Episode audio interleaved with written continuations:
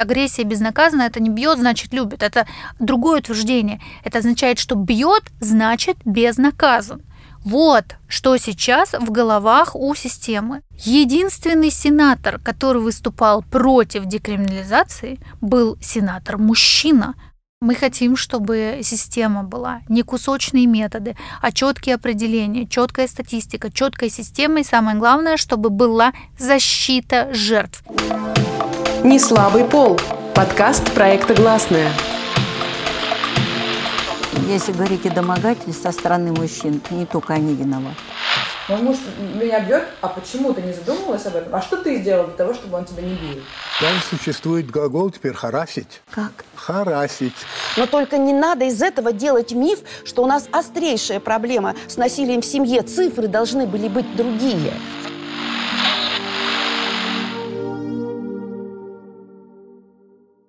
Всем привет! В эфире подкаст «Не слабый пол» проекта «Гласная» и я его ведущая Настя Седухина. Тема этого выпуска – домашнее насилие и отношение к нему в российском обществе. Откуда у нас такая высокая терпимость к насилию в семье? И почему у закона о профилактике домашнего насилия так много противников? Гость выпуска – одна из авторов законопроекта о профилактике домашнего насилия и соосновательница сети взаимопомощи для женщин «Ты не одна» Алена Попова. Алена, прошлым летом закон о противодействии домашнему насилию был в центре общественных дискуссий. Сейчас же создается впечатление, что о нем почти забыли. Так ли это? Да, конечно, это так. Он был прошлой осенью в центре. В ноябре месяце Совет Федерации выложил в открытый доступ кастрированную версию нашего хорошего законопроекта о профилактике семейно-бытового насилия. Версия лежит на нашем сайте ты не одна.ру закон. Можно всем пройти почитать. Я и мои коллеги-адвокаты прекрасно прокомментировали все мифы, страхи, ужасы и все вот это, то, что было развернуто как геббельсовская пропаганда против этого закона. А дальше вот его урезанная, сильно усеченная версия, в которой, из которой вдруг выпало физическое насилие, выпали куча важных, ряд важных статей, за которыми прям бились, и, собственно, выпала вся система профилактики и семейно-бытового насилия. Он был размещен на сайте Совета Федерации, и дальше пошло-поехало значит, объединились ультраконсерваторы, фундаменталисты, которые испугали родительское сообщество тем, что этот закон открывает а, просто огромное окно возможностей для незаконных действий опеки, которая вломится к вам в дом, обязательно у вас отберет детей, и при этом обязательно отдаст их или на органы, или э, в гомосексуальные семьи.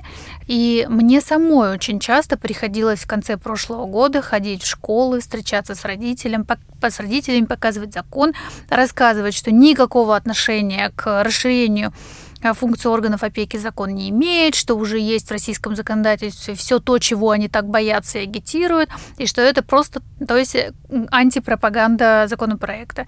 Ну и, собственно, а, после этого было сделано 100 шагов назад. Валентина Ивановна Матвиенко, председатель Совета Федерации, она сказала, что а, закон будет э, обсуждаться и дальше неопределенное, как она изъяснилась, количество времени. Потом бухнула коронаизоляция, и Валентина Ивановна на коронаизоляции сказала, что к обсуждению законопроекта о семейно-бытовом насилии мы вернемся тогда, когда коронавирус будет окончательно побежден. В переводе с русского на русский мы никогда не вернемся к обсуждению этого законопроекта. Но вдруг что-то случилось, я уж не знаю что, и месяц назад та же Валентина Ивановна заявила, что до конца года все-таки она рассчитывает, что законопроект э, будет готов в его финальной версии.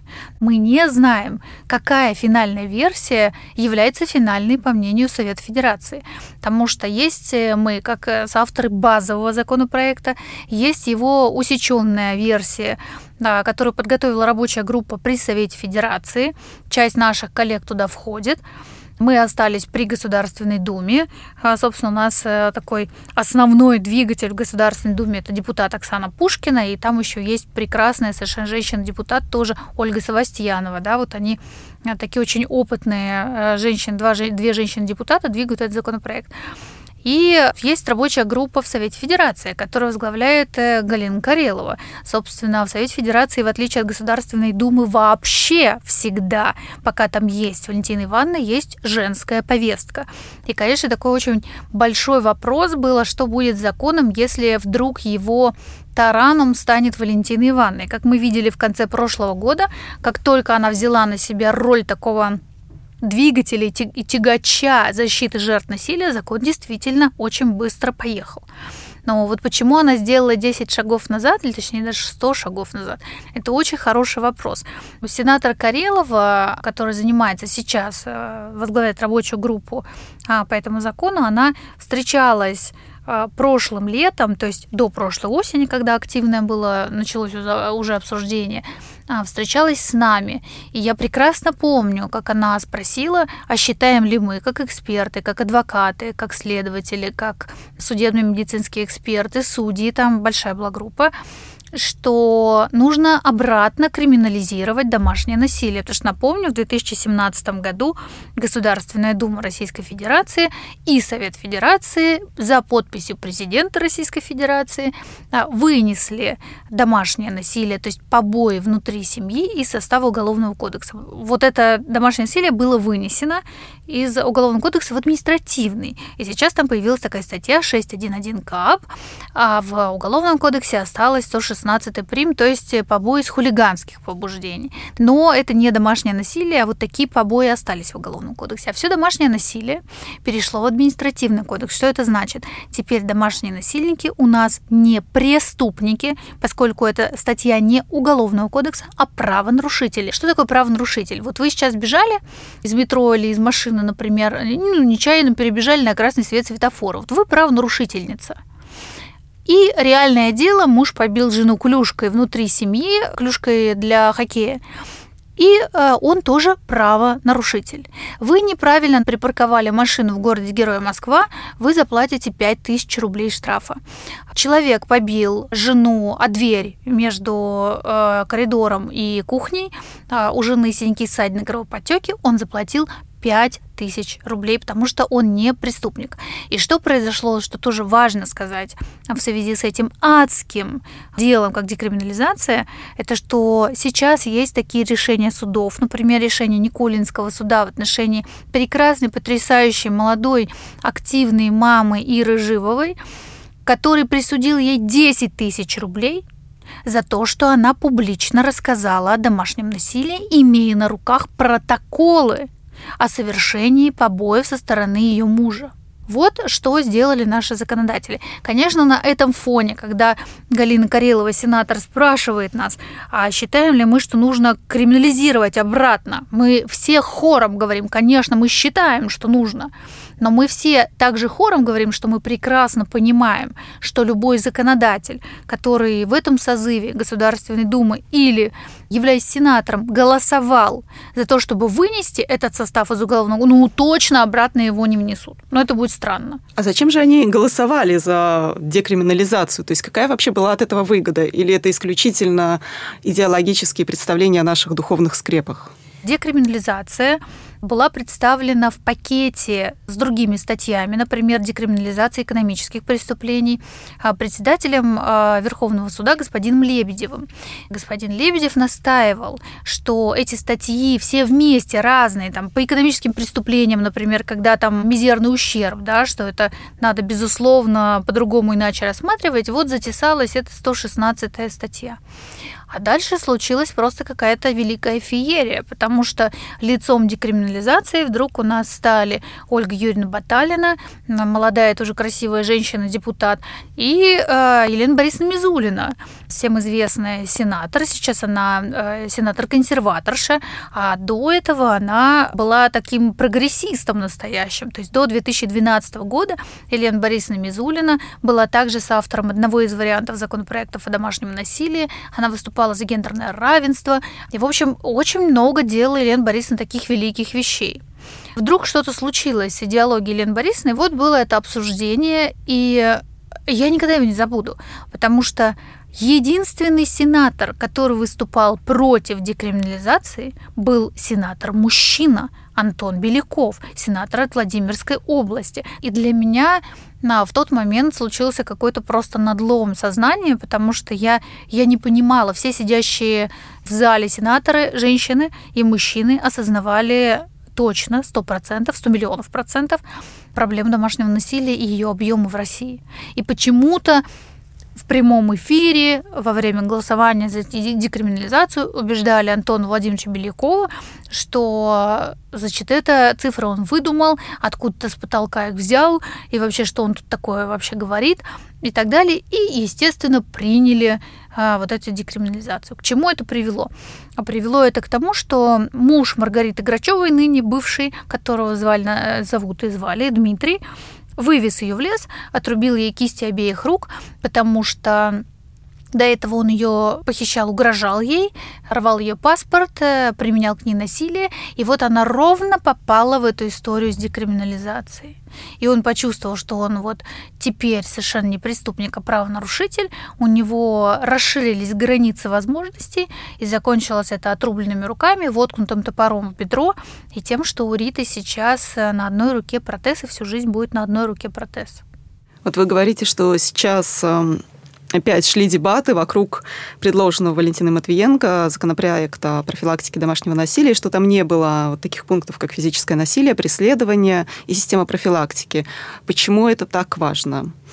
Это важно очень. Во-первых, в России не существует определения, что такое домашнее насилие. Ну, у нас, у нас в законе называется семейно-бытовое. Значит, пока нет определения, нет статистики реальной. В целом, я могу сказать, мы ориентируемся на цифры Росстата про 16,5 миллионов жертв домашнего насилия в год. Я прям хочу это где-то повторять, потому что депутат Веремеенко здесь пытался возбудить на меня уголовное дело, что я эту цифру произношу. Я это ее еще 150 раз готова произнести.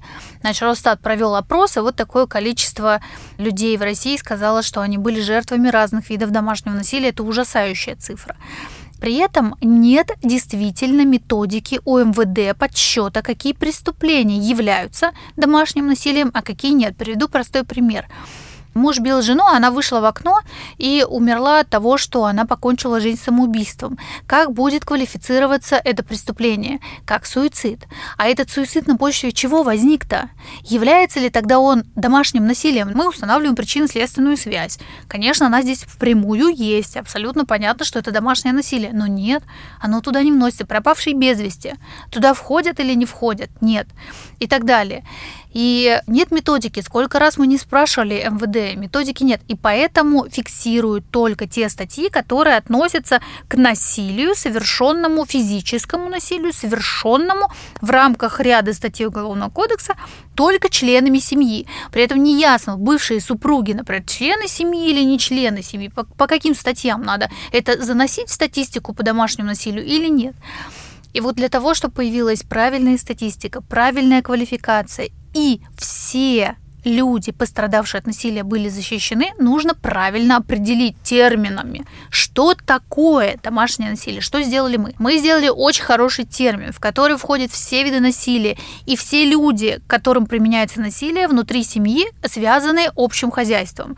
То есть это если вы не в браке живете, например, вместе, ведете общее хозяйство, если вы бывшие супруги, и у вас все равно есть а, совместное общее хозяйство и так далее, то вы являетесь людьми, близкие люди мы их называем, назвали людьми, которые попадают под действие закона о профилактике семейно-бытового насилия. И в этом определении важно, мы включили все виды насилия. По градации ВОЗ у нас четыре вида насилия. Да, это физическое, психологическое, экономическое и сексуальное.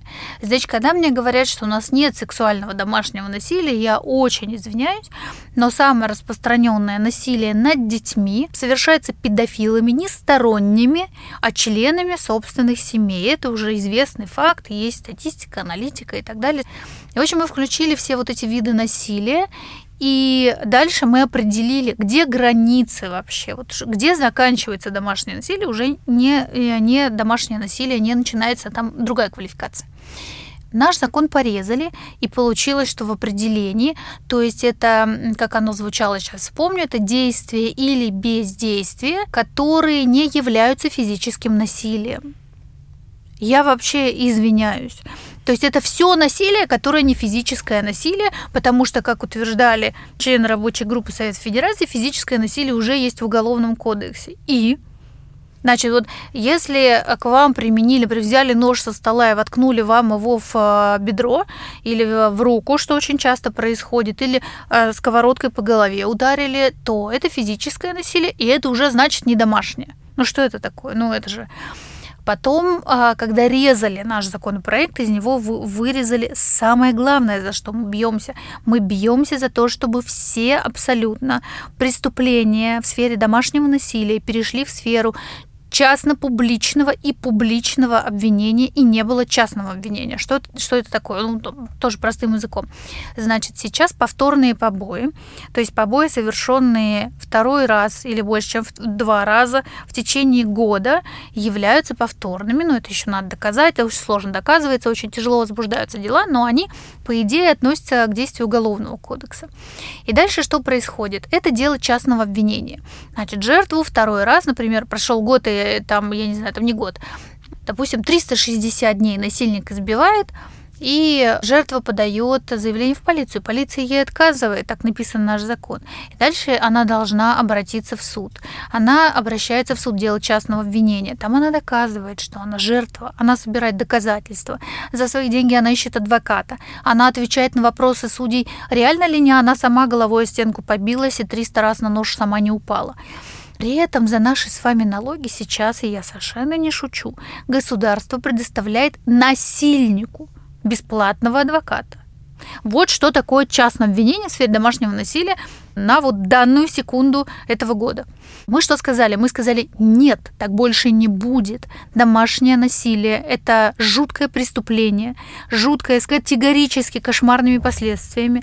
Даже если это насилие, совершенное без следов, оно наносит дикий психологический вред. Там дети-свидетели насилия, они имеют действительно очень тяжелую вот эту историю с психотравмами. Мы сказали, нет, вся машина государственная за наши налоги мы платим налоги, должна стоять на стороне жертв, а не на стороне насильника. Плюс важная вещь, которую мы считаем необходимой ввести сейчас в законодательство, это защита от преследования. Абсолютно известный факт, что э, сталкинг или преследование жертвы насильником, оно особо актуализируется, когда жертва домашнего насилия говорит своему агрессору, так, дорогой, все, я от тебя ухожу. А дальше что у нас начинается? 57 ножевых ранений Алене Вербе э, нанес ее бывший супруг. Она от него собиралась уходить. В общем, он решил, что она никуда не должна уйти, и, соответственно, убил ее, накрыл ее тело тряпочкой, значит, ушел на работу, э, запер малолетнего сына Никиту там. Вот недавно, пожалуйста, Татьяне, жительнице Алтайского края, муж э, разрубил руки, так же, как Маргарите Грачевой, потому что Татьяна собралась уходить. Еще недавно во Всеволожске была убита Елена, сотрудница маникюрного салона, прекрасная, кстати, абсолютно огромного обаяния молодая женщина, мама троих детей которая также сообщила своему бывшему мужу, что она все, не то что от него даже уходит, она просто вообще начинает новую жизнь.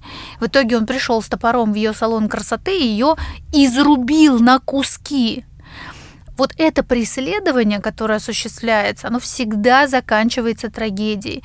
И женщины нам пишут каждый день тысячами, сотнями, я имею в виду нам, не только нашему проекту, а всем вообще правозащитным организациям и юристам, что нет никакой защиты. Сейчас есть единственная статья, она мертвая статья, угроза убийства, 119 статья Уголовного кодекса. Ты приходишь в полицию, говоришь, вы знаете, Василий-то Петрович здесь надысь, значит, э, угрожал меня зарубить топором. И я вот воспринимаю эти угрозы реально, потому что в 119 статье очень важно, чтобы вы воспринимали как жертву угрозы реально. А полиция говорит, а что вы их воспринимаете-то реально? Не убил же вас, вот вы стоите стоите живая, здоровая. Завтра заявление прибежите, забирайте. К слову, заявление в России нельзя забрать. Это все чушь и ложь, не верьте. Заявление никогда нельзя забрать. Это отсутствующая процедура. Вы можете не явиться на опрос, можете не дать ход делу, но заявление вы не забираете. И вот полиция говорит, вот там, ты давай вот подумай, значит, пока ты живая. Или знаменитая фраза, которую сказала лучшая участковая Орловской области Наталья Башкатова, Яне Савчук, которая звонила и говорила в трубку, сейчас вот если он придет вы приедете, вы меня защитите, на что ей Наталья Башкатова сказала, девушка, да вы не волнуйтесь, будет труп, приедем, опишем. И вот через несколько часов Наталья Башкатова выехала описывать труп Яны, значит, молодой, э, моей ровесницы, тоже прекрасной девушки. Значит, преследование – важная история, защиты от нее сейчас нет, жертвы очень страдают потому что преследование осуществляется годами. Валерия Володина вынуждена была уехать из России, выиграть иск в Европейском суде по правам человека. И даже при выигранном иске, когда уже Европейский суд сказал Российской Федерации, у которой есть позитивные обязательства, Россия не выходила из международных договоров, и новая конституция никак не влияет, потому что у России есть позитивные обязательства, и она их несет и будет нести. И Россия ничего не предпринимает. Валерия до сих пор при решении СПЧ в России получает отказные. За ней бегал ее преследователь, он гонялся за ней по всем местам, где она проживала, он ее избивал, он ей угрожал, затем она подавала заявление, он прибегал в полицию, размахивал руками и говорил, у меня такая романтическая влюбленность, я не могу ее отпустить, не могу, люблю, все. И полиция говорила, девушка, ну вы что, ну вот человек вас очень сильно любит. Ну какой же здесь состав уголовного деяния? Какая же угроза убийством? Поэтому преследование нужно ввести, нужно, чтобы это был четкий термин, что такое преследование. И нужно понимать, что в том числе при преследовании, что мы сделали в нашем законе, должен выдаваться охранный ордер. То есть это документ, который выдает или полиция, или суд, который запрещает насильнику приближаться к жертве, искать, где находится жертва, выходить на контакт с ней или с ее знакомыми, угрожать жертве, то есть совершать насильственные действия, противоправные, незаконные действия. Из вот этой кастрированной версии закона вдруг э, нечаянно исчезло преследование. То есть нам очень важно, чтобы все эти составы работали, чтобы жертва понимала, вот сейчас что происходит. Когда к жертве применяют насилие, она понимает, вот это это сто процентов, она понимает, в полицию идти бесполезно. Мы хотим, чтобы система была не кусочные методы, а четкие определения, четкая статистика, четкая система и самое главное, чтобы была защита жертв. И что тоже важно понимать, наш закон, закон э, не указывает пола, возраста, матримониального статуса, материального статуса жертвы, там сказано пострадавшие от насилия, пострадавший, пострадавшая и, соответственно, человек, который применяет агрессию. То есть это именно домашний насильник, тиран. Там нет абсолютно никаких женщин жертва. Там есть жертвы, потому что жертвы бывают, еще раз повторяю, любого пола, возраста, матримониального статуса, материального достатка, вероисповедания. И всех этих людей должно защищать государство. Вот о чем в нашем законе. А вот у этой кастры кастрированной версии все с ног на голову. То есть и преследования нет, и физическое насилие не входит, и определение размытое, и система не создается, и непонятно тогда зачем. То есть принять просто огрызочную версию и указывать всем, что вот смотрите, ну в России же появился закон, вот эти вот придурочные феминистки там боролись, вот же он появился, что они теперь опять недовольны? Нам нужна только та версия законопроекта, которая будет реально на практике применима и хорошо работать.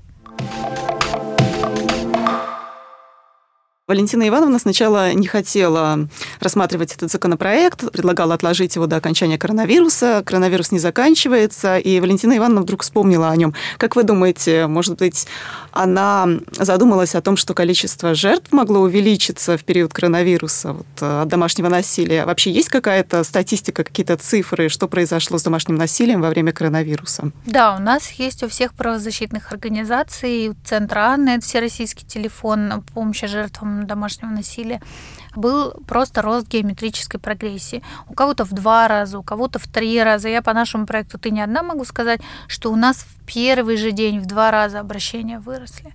И они были изощренные. Я прекрасно помню свой разговор, когда мне девушка звонила из э, с Дальнего Востока, она звонила, и у нас было раннее-раннее утро, и она звонила, она плакала, она кричала в трубку, и она рассказывала, какие зверства с ней а, делает ее супруг-агрессор, который вдруг осознал, что она от него никуда не выйдет, потому что изоляция.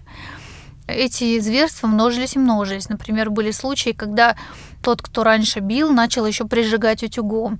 Или раньше бил, а сейчас начал разбивать бутылку о стол, царапать тело или прижигать окурки о тело, еще и насиловать, да, э, со словами «ты моя жена, это твои прямые обязанности». То есть нет в Уголовном кодексе так не сказано. В Уголовном кодексе сказано, что половая свобода – это когда ты, вне зависимости от того, замужем, не замужем, какой то там матримониальный статус, ты, только ты решаешь, когда вступать в интимную связь. Вот это огромная проблема была, и что совершенно Удивительно, что по окончании коронавируса пресс-секретарь МВД, тоже прекрасная девушка, она зачитывала данные, она сказала, вы знаете, вот киберпреступления, с этим я тоже, кстати, согласна, выросли на сотни процентов, а вот насильственные преступления, чтобы вот вы все знали, они не выросли, они даже снизились из чего мы делаем два вывода. Снизились, потому что МВД не выезжало на вызовы, снизились, потому что жертвы боялись обращаться, поскольку находились на одной территории с насильником, снизились, потому что обратиться в полицию никак иначе, нежели прийти своими ножками или по телефону невозможно, а тут у тебя регулярно в твоих там 30 метрах ходит тот человек, который контролирует все, что ты делаешь по телефону. То есть поэтому снизилось. Так а что радоваться-то? Не надо радоваться. У нас повысилось общественных организаций. Еще раз повторяю, в несколько раз. Мы в середине коронаизоляции сделали 9 общественных организаций публичное обращение. Колокольцев, глава МВД. Колокольцев 31 марта еще. Это у нас только первый месяц коронаизоляции подходил к концу он дал поручение э, регионам разработать специальные срочные меры реагирования, что мы просили и требовали. И что? Вот у нас коронизоляция первая прошла, сейчас у нас уже, видимо, грядет вторая, и у нас этих срочных мер реагирования нет. Мы запустили вот бесплатного бота в Вайбере, чтобы все жертвы насилия туда подавали заявление. То есть не только голосом, точнее, по телефону, но не только голосом, потому что жертве проще написать сообщение. И что должна сделать полиция? Ну, полиция должна реагировать. Да, я понимаю.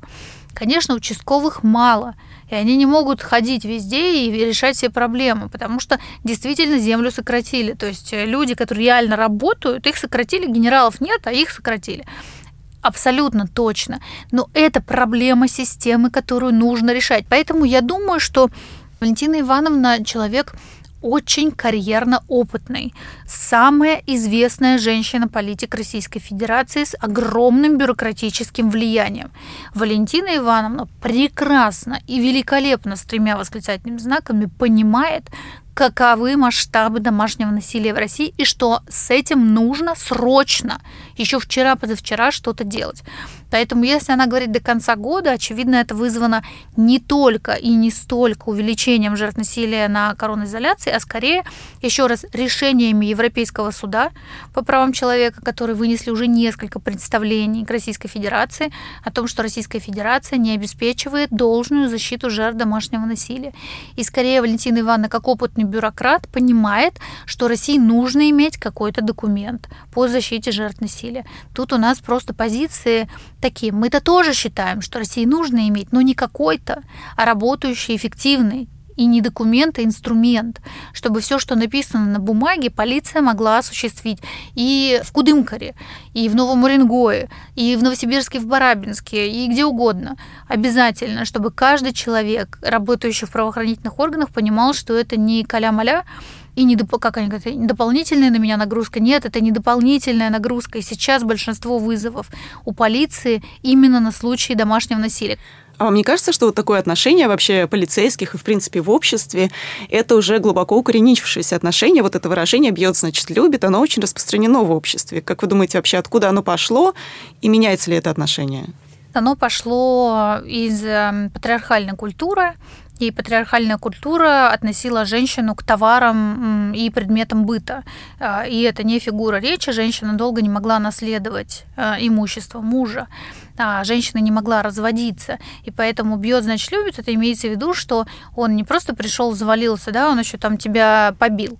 И мы все прекрасно помним эту сцену из Тихого Дона, когда Степан возвращается, и Аксинья, опустив голову, ему говорит, бей, Степан, и там прекрасно описано, как он таскает а, по полу, вы, вы, вы, за волосы вытаскивает ее, значит, во двор, разбивает там во дворе, что Гришка-то за нее заступается, видя вот все вот это насилие, прутьями ее там избивает. И, конечно, это описание было а, в русской художественной литературе, а, в классической и считающейся классической. В общем, как-то привыкли вроде, что это существует в жизни как такая норма. Но кто привык-то? Моей бабушке 90 лет. Она э, жила при вот этом мужчина и женщина равные единицы труда, коммунистическом утверждении. И сколько раз я бабушке не рассказываю, она говорит, Алена, внученька, говорит, да не было у нас такого попустительства домашнего насилия. Оно, конечно, было, но такого попустительства, то есть были женсоветы, было это публичное линчевание. К слову, я, кстати, абсолютно против а, вот этих вот партийных публичных линчеваний. Но как минимум женщина знала, что она может куда-то обратиться, и ей помогут. Были вытрезвители, куда вывозили пьяных мужиков, потому что абсолютно понятно, что алкоголь увеличивает, эта статистика показывает, в несколько раз увеличивает смертность домашнего насилия, потому что применяются все более изощренные способы насилия в таком состоянии. Конечно, вроде как бы все привыкли. Но, слушайте, наше общество прекрасное, великолепное, цельное общество, и не только в крупных городах. Вы вспомните, в этом году Регина Тодоренко сказала, ведущая «Орла и решки», женщина, может быть, и вообще им нравится, когда их бьют, и вообще они сами виноваты. И что на нее обрушилось? Бренды расторгли с ней контракты, на нее обрушилась просто волна негодования. И она действительно вынуждена была публично изменить свою точку зрения. Спасибо большое всем. То есть здесь, безусловно, очень плохо, что был кибербуллинг и буллинг Регины, это недопустимо. Но, с другой стороны, этот общественный контроль и общественное давление повлияли на то, что Регина сказала правильную мысль. Я заблуждалась, это не так. И после своих слов сняла хороший фильм, я считаю, такой общеобразовательный, потому что как минимум аудитория Регины его посмотрела, и очень многие люди, вот наша коллега Аня Ревина, Центр насилия нет, основательница, она сказала, что у них практически в два раза выросли обращения. То есть люди, посмотрев это видео, они поняли, что, блин, а вот, вот что такое, оказывается, это домашнее насилие, это не норма, и я могу обратиться за помощью. Это очень важно. Так что я не считаю, что это норма. Я даже думаю, что и среди полиции не бьет, значит, любит. Просто среди полиции кулак государства, да, то есть насилие – это наша государственная идеология. И поэтому полицейские, они что такие жестокие, они всегда проявляют насилие. Посмотрите, что в Беларуси происходит. Это же реально одна и та же форма поведения, вот эта агрессия безнаказанная. И вот когда такая агрессия безнаказанная, это не бьет, значит любит. Это другое утверждение. Это означает, что бьет, значит безнаказан. Вот что сейчас в головах у системы. Вы упомянули про Регину Тодоренко, то есть внимание вот таких вот инфлюенсеров, можно так сказать, к этой проблеме, оно привлекает э, ну, все больше сторонников, да, то есть они узнают все больше людей не только в крупных городах, не только средний класс, и вы считаете, что все больше вовлеченных, все больше тех, кто волнуется, да, вот из-за домашнего насилия? Считаю, потому что после была у нас одна публичная фигура, которая говорила долгие годы о насилии, это Валерия, певица Валерия, и когда мы вот пытались понять, а кто еще, кто еще, и вроде как не находилась. Хотя я честно от себя могу сказать, когда я начала заниматься темой домашнего насилия, это был 2014 год, ко мне лично, ко мне домой, к моей семье приезжали суперизвестные женщины, которые были жертвами насилия, но которые не, не заявляли публично о том, что с ними это происходило. Потом началась волна, когда это стало нормально. Это супер, не молчать, это нормально. Когда Наргиз рассказала свою историю, та певица Наргиз, когда Юлия Паршута рассказала свою историю, когда много молодых женщин рассказали, и известных женщин, у которых там большая база подписчиков или у них много поклонников, они рассказали свою историю. И это очень сильно влияет. И мы всегда говорим, что это очень такой важный шаг то есть, когда вы рассказываете о том, что с вами произошло, это не жутко, что вы выходите из зоны комфорта, вы таким своим признанием обеспечиваете защиту, может быть, миллионам граждан. Потому что вы рассказываете, чем это может закончиться, с чего это все началось, как работает система. Вы выступаете в роли органа общественного контроля. А что послужило триггером? Почему вдруг стали массово так говорить ну, о своей жизни, о своем опыте домашнего насилия? Благодаря пережившим домашним, домашнее насилие женщинам, которые в какой-то момент стали очень мощно об этом заявлять. Мы с Марией Давтян, прекрасной адвокатом и моей коллегой, и просто прекрасным человеком, и Алексеем Паршиным, вот, собственно, они вдвоем являются главными авторами закона, и я уже присоединялась к тому варианту, который был готов вот они как раз работали над этим законом. И изначально, когда я стала заниматься темой домашнего насилия, пошла учиться на уголовное право. Мы с ними ходили на всякие разные круглые столы. Это типичная была история, когда приходят, мы, значит, с Марией вдвоем, против нас там 10-15 человек, которые кричат, дур сама виновата, она от него не уходила, что она терпела, что она сразу не видела, за кого выходит, там, и так далее. И мы в какой-то момент, я думаю, это прошло года два, наверное, вот в 16 году резко изменилась ситуация, потому что вышла гордо Наташа Тунникова, сказала, М-м-м, со мной вот такое произошло, я не хочу, чтобы с другими Таня Кулакова, которая как раз за необходимую оборону уехала, и которую вытаскивали всем миром. Тогда же была история Алены Вербы, потом пошла Рита Грачева, а Рите, надо сказать, очень низкий поклон, огромное спасибо, потому что Рита сразу после больницы с двумя ампутированными кистями рук, она вышла прекрасном таком платье летнем с улыбкой в шоу одного из ведущих российских каналов села на диван, и первая фраза, которую она произнесла – я буду биться за закон о домашнем насилии, потому что если бы он был, со мной бы такого не произошло. И дальше это все пошло просто как снежный ком, потому что раньше было модно поддерживать насильников, и мы с Марией и с Лешей все время чувствовали себя в такой обороняющейся позиции, а, и против нас действительно были редуты подготовленных э, консервативных аргументов, а в какой-то момент действительно этот масштаб проблемы стал видим и стало не модно как раз поддерживать насильника. Так что это спасибо огромное смелым. Я, я считаю, что это огромная смелость, когда ты в такой страшной, тяжелой, дискомфортной ситуации, когда ты являешься пострадавшей или пострадавшим от домашнего насилия, и ты публично про это заявляешь, ты выступаешь как супергерой, супергероиня. Законы о профилактике домашнего насилия есть во многих странах. 156 стран да. имеет законы. Но это же не значит, что они везде работают. Вот как сделать так, чтобы эти законы действительно работали? Что полицейские принимали заявления и так далее? В разных странах уже десятками лет. В Канаде, в Великобритании, во Франции работают законы о домашнем насилии. Эти законы действительно самые, э, как сказать, быстро меняющиеся, потому что система подстраивается. Так, вот это не работает, вот здесь мы не уследили за насильником, вот здесь мы... И поэтому законы все время совершенствуются. Вон королева Елизавета выступала перед парламентом совершенно недавно, это было в начале прошлого года, она сообщала, что закон о домашнем насилии считается неэффективным. Но вы посмотрите, какие меры в Великобритании принимаются для защиты жертв насилия. Там насильник не подойдет к жертве вообще под страхом ареста имущества и поездки очень на долгие годы. И отсутствие работы еще потом длительное время, да, и общественное порицание. А у нас нет ничего, поэтому да, закон о домашнем насилии – это очень живой организм. И как минимум нужно уже вчера было принять закон, законопроект и сделать его законом, чтобы регулировать реально по ходу, как э, правильно сказал один прекрасный эксперт Марина Пескакова-Паркер, которая, собственно, основательница Центра Анны, мы ее называем мамой закона, нам нужно обязательно, чтобы у нас появился каркас, то есть система, и чтобы она сразу была системой. И дальше, если что-то не будет работать, то надо будет регулировать право применения, с этим у нас в России действительно большая проблема, и вносить поправки. Но все равно не кастрированную версию принять, а идеальную, хорошую систему. И потом вносить туда хорошие поправки. Вот нас в России 77 миллионов женщин, 67 миллионов мужчин. То есть мы абсолютное большинство. В Государственной Думе нас 14, блин, процентов.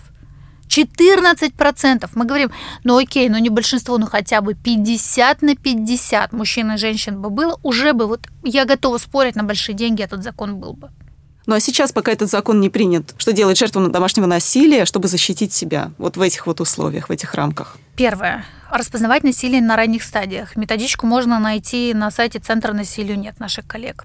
Значит, насилие на ранних стадиях распознается по трем шагам. Как человек ведет себя со своими бывшими девушками и со своей мамой. Это очень явно всегда. Если агрессивно, это первые знаки.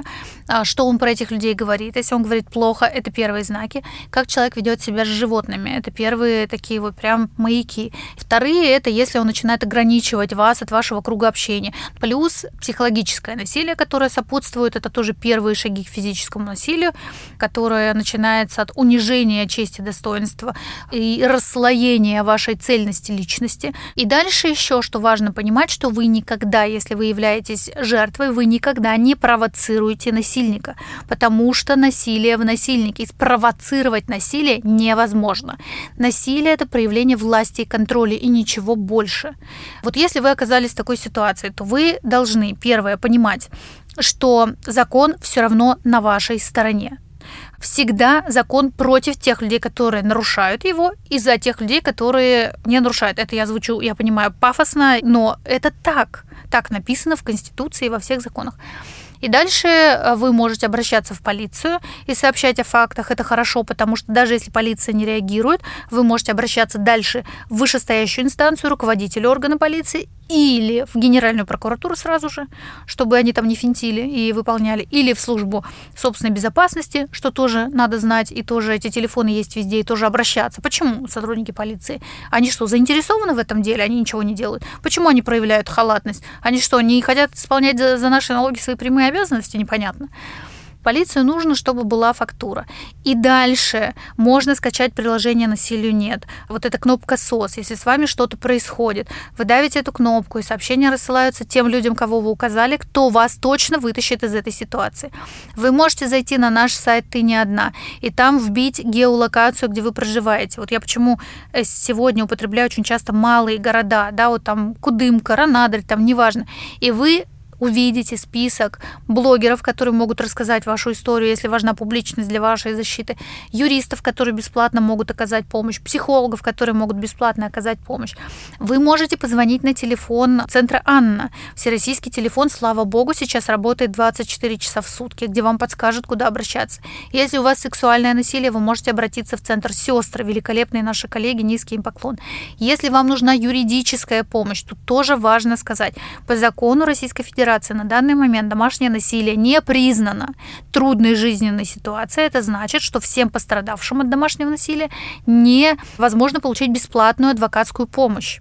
Но у нас есть великолепные коллеги, консорциум женских неправительственных объединений, где работает э, упомянутая мною Мария Давтян, которая оказывает бесплатную юридическую помощь. У нас есть зона права, которая оказывает бесплатную юридическую помощь. Правовая инициатива, которая оказывает бесплатную юридическую помощь. У нас есть прекрасные коллеги Алексей Паршин и коллегия Паршина, которые оказывают платную юридическую помощь а, в тяжелых случаях, там, где, например, домашнее насилие сопряжено с делением имущества или, например, э, разводом мы определение места порядка общения с ребенком, место жительства детей. То есть там прямо комплексные куча есть организаций, которые готовы помочь. И шелтеры, то есть убежища, которые находятся на вашей территории, которые тоже можно найти или на а, сайте насилию нет на их карте, либо у нас на ты не одна на нашей карте, но это есть. И э, что мы хотим, чтобы было, это чтобы в госуслугах, вот сейчас на сайте госуслуг появилась кнопка которая доступна всем. Это куда обращаться в случае домашнего насилия, чтобы все знали, что там есть эта кнопка. Если вы пострадали от домашнего насилия, и вы подросток, особенно если вы ребенок, то есть э, телефон в Москве только 051. Это экстренная психологическая помощь. Психологи этой экстренной психологической помощи, они обязаны сообщать э, о звонках насилия в полицию. То есть 051 набираете и дальше сообщаете, что э, происходит. Поэтому вот этот весь комплекс жертвы должны знать, что на их стороне огромная мощь, у них огромная поддержка в социальных сетях, везде. Говорить о насилии важно, и говорение о насилии, проговаривание этой темы да, все-таки способствует публичной защите, как минимум сохранению жизни. Спасибо большое, Алена, за интервью. Очень хочется, чтобы к домашнему насилию изменилось отношение не только в нашем обществе, но и в нашей власти, и чтобы жертв насилия стало меньше. Да, Настя, спасибо большое за такую тему программы прямо от души. И э, спасибо всем людям, которые поддерживают ненасилие. Это очень важно. И вам тоже отдельно. Это был выпуск подкаста «Не слабый пол» проекта «Гласная». До встречи в следующих выпусках. Всем пока. Счастливо. Не слабый пол. Подкаст проекта «Гласная». Если говорить о домогательстве со стороны мужчин, не только они виноваты. Мой муж меня бьет, а почему ты не задумывалась об этом? А что ты сделал для того, чтобы он тебя не бил? Даже существует глагол теперь «харасить». Как? Харасить. Но только не надо из этого делать миф, что у нас острейшая проблема с насилием в семье. Цифры должны были быть другие.